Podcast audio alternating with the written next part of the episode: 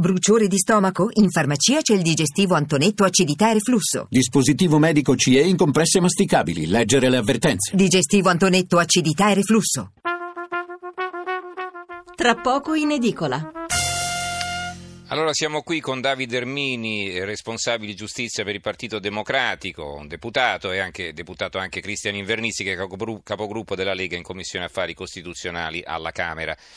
Allora, onorevole Ermini, l'avevo interrotta, ci stava spiegando perché diciamo, eh, non sarebbe una, eh, una, una, una, Camera così eh, fittizia, ma lavorerebbe, avrebbe un suo compito ben definito. Prego.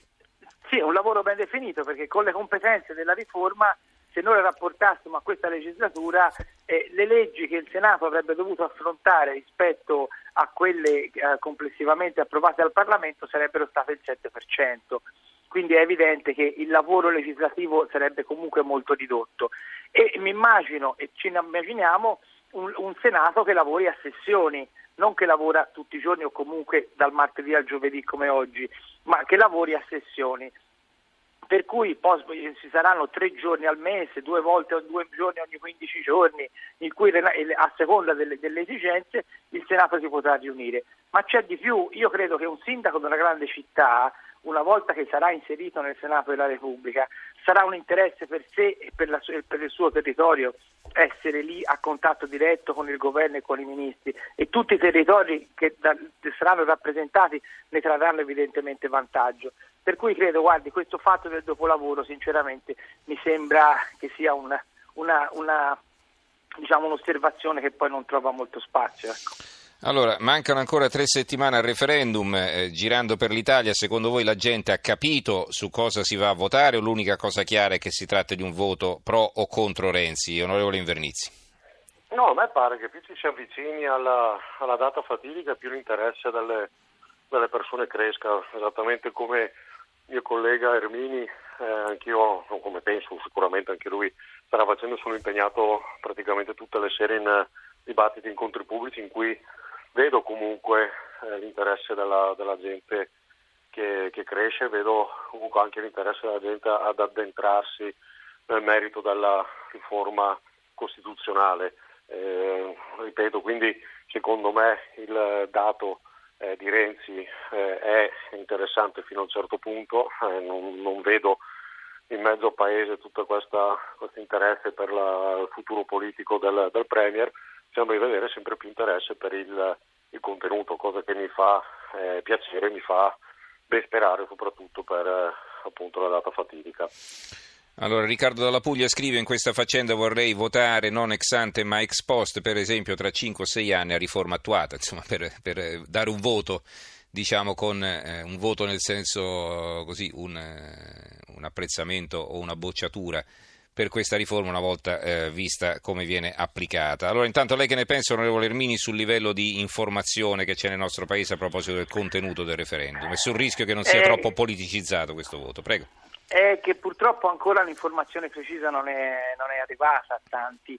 Eh, addirittura oggi uno mi ha chiesto se ci davano due schede. Ora, eh, io mi, mi, rendo conto che è difficile, forse per i lavori è più facile, le persone eh, magari hanno altri problemi, non, però ecco, il compito nostro è proprio quello di spiegare il merito. Su questo ha ragione Cristian Invernizzi, cioè non è in gioco il futuro del primo ministro, assolutamente, non è in gioco la carriera politica di Matteo Renzi. Togliamo dal, dal, dal tavolo quello che potrà fare o che deciderà di fare il Presidente del Consiglio. Qui si tratta di scegliere se vogliamo bene all'Italia ma, e mandarla avanti, modernizzarla o se le vogliamo lasciare così com'è. Ha detto bene quell'ascoltatore che vorrebbe votare fra cinque anni perché noi sappiamo che voto possiamo dare adesso e allora non, non, cerchiamo di, di, darci la possibilità di dare un voto e mettiamoci in gioco e non abbiamo paura ma abbiamo coraggio per darci un bel voto successivamente. Claudio ci scrive perché i quotidiani pagati da noi contribuenti non pubblicano il testo integrale della modifica della Costituzione, è un segreto di Stato. Beh, eh, si tratterebbe di dedicare quasi un intero giornale, insomma, a, per illustrare tutti gli articoli. Adesso sto scherzando, insomma, comunque è chiaro, è una cosa ampia, ma voi se andate su internet trovate sicuramente il testo, eh, non, è, non è un segreto di Stato, come come suppone il nostro ascoltatore Gaspar, è ovvio che tutti i senatori difendono la loro poltrona a spada tratta. Hai mai visto un politico lasciare volentieri la poltrona? Allora, ehm, facciamo così, arriviamo alle conclusioni anche perché è un po' tardi, due minuti a testa, diciamo una specie di appello agli elettori perché bisogna votare no a questo referendum, onorevole Invernizzi. Eh, perché innanzitutto mi auguro che eh, gli elettori vadano eh, a votare, votare per il no o per il sì, comunque anche come le eh, esperienze in Gran Bretagna sulla Brexit o nelle più recenti elezioni americane ci hanno insegnato che il, ancora oggi eh, si può ben sperare che il proprio voto conti qualcosa, conti, eh, conti parecchio, soprattutto quando c'è in ballo quello che dovrebbe essere patrimonio comune di tutti, che è appunto la Costituzione. Eh, noi, insieme ad altri, siamo schierati per il no e cerchiamo di spiegarne eh, i motivi eh, in tutti i modi. Eh, altri sono schierati per il sì, mi auguro comunque che il voto sia consapevole, che sia eh, meditato e che su una partita di questo tipo, che ha anche parecchi altri eh, significati, veramente il cittadino non, eh, non rinunci ad esercitare quello che è il proprio diritto. Non, l'importante è che non stiano a casa, vadano a votare perché c'è veramente in ballo il loro futuro. Onorevole Ermini, perché invece bisogna votare sì? Perché bisogna che questo Paese esca dalla palude?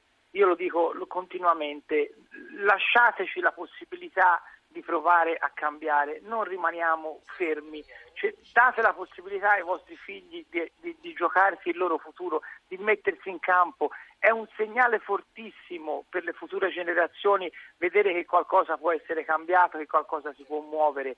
Eh, non si toccano i principi fondamentali della Carta Costituzionale, libertà, uguaglianza, solidarietà, fraternità, diritti e doveri dei cittadini, diritti sociali, diritti di solidarismo non vengono minimamente toccati. Si tratta di toccare esclusivamente la parte organizzativa per dare un segnale importante sul fatto che si, possa, cambi- che si possa davvero cambiare questo Paese e smettere di avere una politica dove tutti vincono e anche quando perdono rimangono sempre sulla loro poltrona.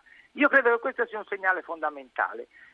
Credo che però sia importante che, come 20 secondi, eh, prego. Cristian, sì, sì, come diceva giustamente Cristian Invernizzi, che la gente sia consapevole. Dimentichiamoci di Renzi, dimentichiamoci del governo, dimentichiamoci delle lotte fra i partiti e votiamo secondo quello che è il testo della riforma. Leggete Benissimo. il quesito e poi votate. Benissimo, allora ringraziamo i nostri due ospiti, Davide Ermini, eh, responsabile giustizia del Partito Democratico. Grazie onorevole Ermini, buonanotte. Buonanotte. E grazie buonanotte. anche all'onorevole Cristian Invernizzi, capogruppo per la Lega in Commissione Affari Costituzionali alla Camera. Buonanotte anche a lei. Grazie a voi, buonanotte. Buonanotte. Allora, eh, abbiamo concluso anche questo dibattito, era arrivata qualche telefonata, eh, non abbiamo fatto in tempo a mandarla, ecco, la prossima volta cercheremo, però avete visto che poi anche senza telefonate, a volte, stando ad ascoltare, eh, escono fuori tanti elementi interessanti e poi eh, naturalmente ci sono anche i vostri messaggi, molti dei quali sono stati letti e sono stati utili come spunto per porre domande.